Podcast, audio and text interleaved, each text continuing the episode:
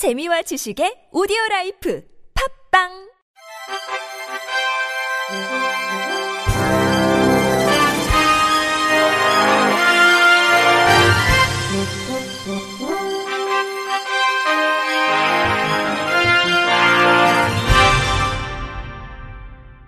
청취자 여러분 안녕하십니까? 12월 18일 금요일 KBIC에서 전해드리는 생활 뉴스입니다. 서울 금천구 독산동과 강남구 구룡터널 사거리를 잇는 강남 순환도시 고속도로가 19일 오후 2시부터 전면 개통됩니다. 출퇴근 시간대 양재대로를 중심으로 한 서초 강남 등 남부권 교통정체가 일정 부분 해소될 걸로 기대됩니다. 서울시는 서남IC와 영곡 동서지하차로 사이 매원지하차도 양방향 개통으로 강남 순환도시 고속도로 19.7km 전 구간이 연결된다고 17일 밝혔습니다. 서울시에 따르면 매헌 지하차도는 수서 방향 두개 차로가 지난달 12일 개통했고 반대 방향인 과천 방향 두개 차로는 19일 오후 2시를 기해 전면 개통됩니다. 매연 지하차도는 강남 순환도시고속도로 809 건설공사 중 일부로 왕복 5차로 연장 900m, 공사비 582억 원이 투입됐습니다. 개통 시기는 원래 2021년 9월이었으나 장비 인원 집중 투입으로 9개월 앞당겨졌습니다. 매연 지하차로를 이용하면 양재 IC와 영곡 사거리를 신호대기 없이 통과할 수 있습니다. 출퇴근 시간대 경부고속도로를 이용하는 차량들 간섭이 해소돼 주변 교통 흐름이 원활해질 걸로 보입니다. 김홍길 서울시 도시기반시설본부장 직무대리는 양재대로를 중심으로 서초 강남 남부권 교통 여건이 크게 개선될 것이라며 강남 지역 외곽의 교통소통이 원활해져 균형 있는 지역 발전을 도모하는 데 크게 기여할 것으로 기대된다고 말했습니다. 에어부산이 오는 23일부터 반려동물 동반 손님을 대상으로 이벤트를 실시할 예정입니다. 반려동물 동반 손님께 프리미엄 pet food 웰츠 travel 키트를 증정합니다.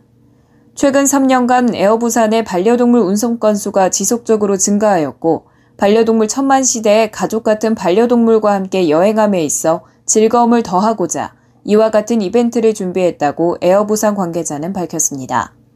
이번 이벤트는 하늘 위의 펫스토랑이란 이름으로 반려동물 사료 시장 점유율 1위 업체인 우리와 주식회사와의 제휴를 통해 프리미엄 pet food 웰츠 travel 키트를 반려동물 동반 손님께 증정합니다.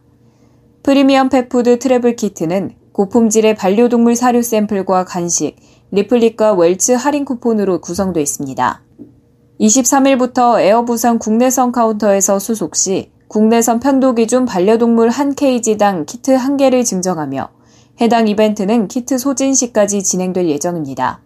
에어부산 관계자는 철저하게 방역을 준수한 비행기로 반려동물을 안전하게 수송함은 물론 이번 이벤트를 통해 반려동물과 동반 손님 모두에게 즐거움을 선사할 것으로 기대하며 에어부산이 반려동물 친화적인 항공사로 비춰지길 희망한다고 밝혔습니다.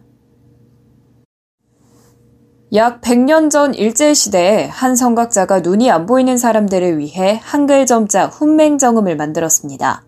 국내 최초의 6점식 한글 점자로 최근에 국가등록 문화재로 지정됐는데 한글만큼이나 과학적이고 배우기가 편해 100년 세월 동안 거의 원형 그대로 쓰인다고 합니다.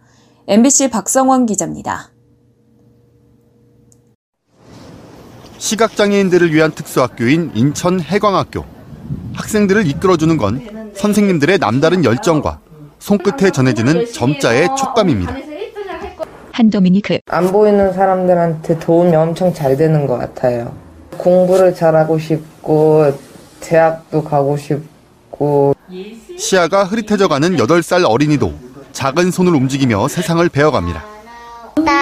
따뜻한 남쪽 나 라로 시각장애인들에게 점자를 통한 교육의 길을 열어준 건 지난 1926년 반포된 국내 최초 6점식 한글 점자인 훈맹정음.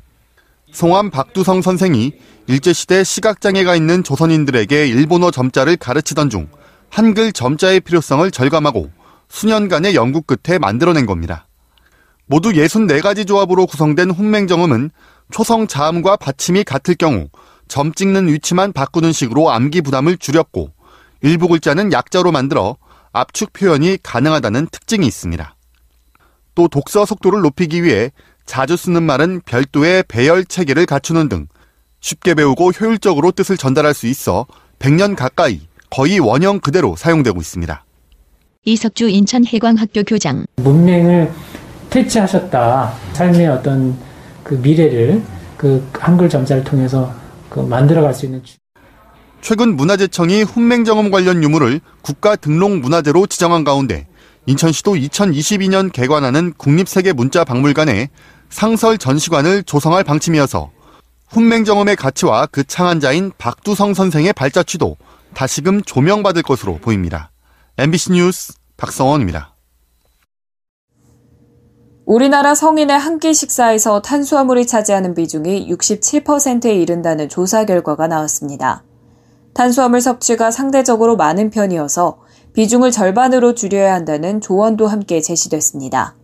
연세대학교 강남세브란스병원 가정의학과 이지원 교수 연구팀은 2007년부터 2015년까지 국민건강 영양조사에 참여한 성인 중 암과 심혈관 질환이 없는 42,192명을 추적 조사한 결과를 18일 발표했습니다. 분석 결과 우리나라 성인의 평균 영양소 섭취 비율은 탄수화물 약 67%, 지방 약 17%, 단백질 약 14%로 나타났습니다. 영양소 섭취 비율과 사망률을 분석해보면 탄수화물 50에서 60%, 지방 30에서 40%, 단백질 20에서 30%로 식단을 구성했을 때 사망률이 가장 낮은 것으로 나타났습니다. 이에 따라 건강한 식단을 위해서는 탄수화물을 더 적게, 지방과 단백질은 더 많이 섭취해야 한다고 연구팀은 주장했습니다. 대략 한 끼에서 탄수화물과 지방, 단백질의 비중을 5대 3대 2로 맞추는 게 바람직하다는 겁니다. 실제 탄수화물과 지방을 적정 비율보다 더 많이 먹거나 적게 섭취하는 것은 모두 사망률에 부정적인 영향을 줬습니다.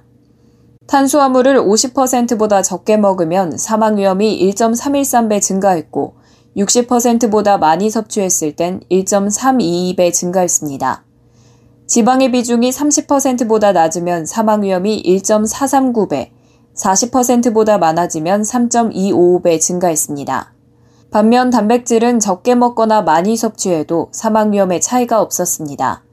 이에 따라 연구팀은 각종 성인병을 줄이고 사망률을 낮추기 위해 탄수화물을 줄이더라도 통곡물 등의 복합탄수화물은 섭취하고 지방은 동물성 위주의 포화지방보다는 견과류나 생선, 올리브유 등의 불포화지방 위주로 섭취하는 게 바람직하다고 봤습니다. 이 교수는 이번 연구 결과를 근거로 만성질환 예방과 사망률을 낮추기 위한 영양소 섭취 기준을 검토할 필요가 있다고 밝혔습니다. 연구 결과는 국제학술지 영양 최근호에 게재됐습니다. 내년에 서울의 표준 단독주택 공시가격이 올해보다 10% 이상 큰 폭으로 오릅니다. 이를 기준으로 산정하는 개별 단독주택 공시가격도 그만큼 오르게 돼 고가 단독주택은 보유세 부담이 커질 전망입니다. YTN 김장아 기자입니다. 국토교통부는 한국부동산원의 시세 조사를 토대로 내년 단독주택 공시가격의 기준이 되는 표준 단독주택 23만 가구의 공시가격을 산정했습니다. 전국의 표준 단독주택 공시가격은 6.68% 올라 올해 4.47%보다 높은 상승률을 보였습니다. 지역별로는 서울이 10.13%, 부산 8.33%, 광주 8.36%등 전 지역이 일제히 올랐습니다.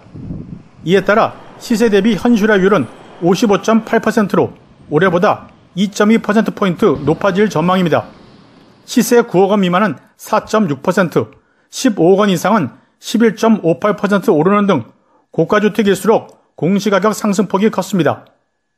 고가주택이 많은 서울에서는 흑성 뉴타운 개발 이슈 영향으로 동작구가 가장 많이 올랐고 서초구, 강남구, 송파구 순으로 상승률이 높았습니다. 공시가격이 많이 올라 내년 고가주택의 보유세 부담이 커지게 됩니다. 시세 15억 원짜리 단독주택의 공시가격은 11.6% 올라 재산세를 36만 원 정도 더 내야 합니다. 올해 내지 않았던 종합부동산세도 최대 15만 원 이상 부과될 것으로 보입니다. 시세 20억 원의 단독주택은 재산세와 종부세를 합한 보유세 부담이 1년 새 최대 40% 늘어날 전망입니다. 표준주택 공시가격은 소유자 의견 청취와 중앙부동산 가격 공시위원회 심의 등을 거쳐 내년 1월 25일 공시될 예정입니다. YTN 김장합니다. 끝으로 날씨입니다. 토요일인 내일은 북쪽에서 유입된 찬 공기로 인해 기온이 큰 폭으로 떨어지면서 한파가 절정에 이르겠습니다. 특히 바람도 약간 불면서 체감 온도가 영하 20도 아래로 떨어지는 곳도 있겠는데요. 중국 북부지방에서 확장하는 찬 대륙 고기압의 영향을 받으면서 전국이 대체로 맑은 가운데 추운 날씨가 이어지겠습니다. 충남과 전라도, 제주도는 가끔 구름이 많고 특히 제주도는 오전 9시까지 한때 비나 눈이 오는 곳이 있겠습니다. 아침 최저 기온이 크게 떨어지면서 한파 경보가 발표된 경기 북부와 강원 영서, 충북 북부, 경북 북부 내륙은 영하 15도 내외, 한파주의보가 발표된 중부 내륙과 전북 동부, 경북 내륙엔 영하 10도 내외로 매우 추운 날씨를 보이겠습니다. 낮 기온은 조금 오르겠습니다. 서울은 영하 2도로 영하권을 보이겠고요. 춘천도 영하 1도, 강릉 4도, 대전 2도, 대구 3도, 광주와 전주 3도를 보이겠습니다. 미세먼지 농도는 원활한 대기 확산과 강수의 영향으로 정권역이 좋음 예상됩니다. 날씨였습니다. 이상으로 12월 18일 금요일 생활 뉴스를 마칩니다. 지금까지 제작의 이창현, 진행의 최유선이었습니다. 고맙습니다. KBIC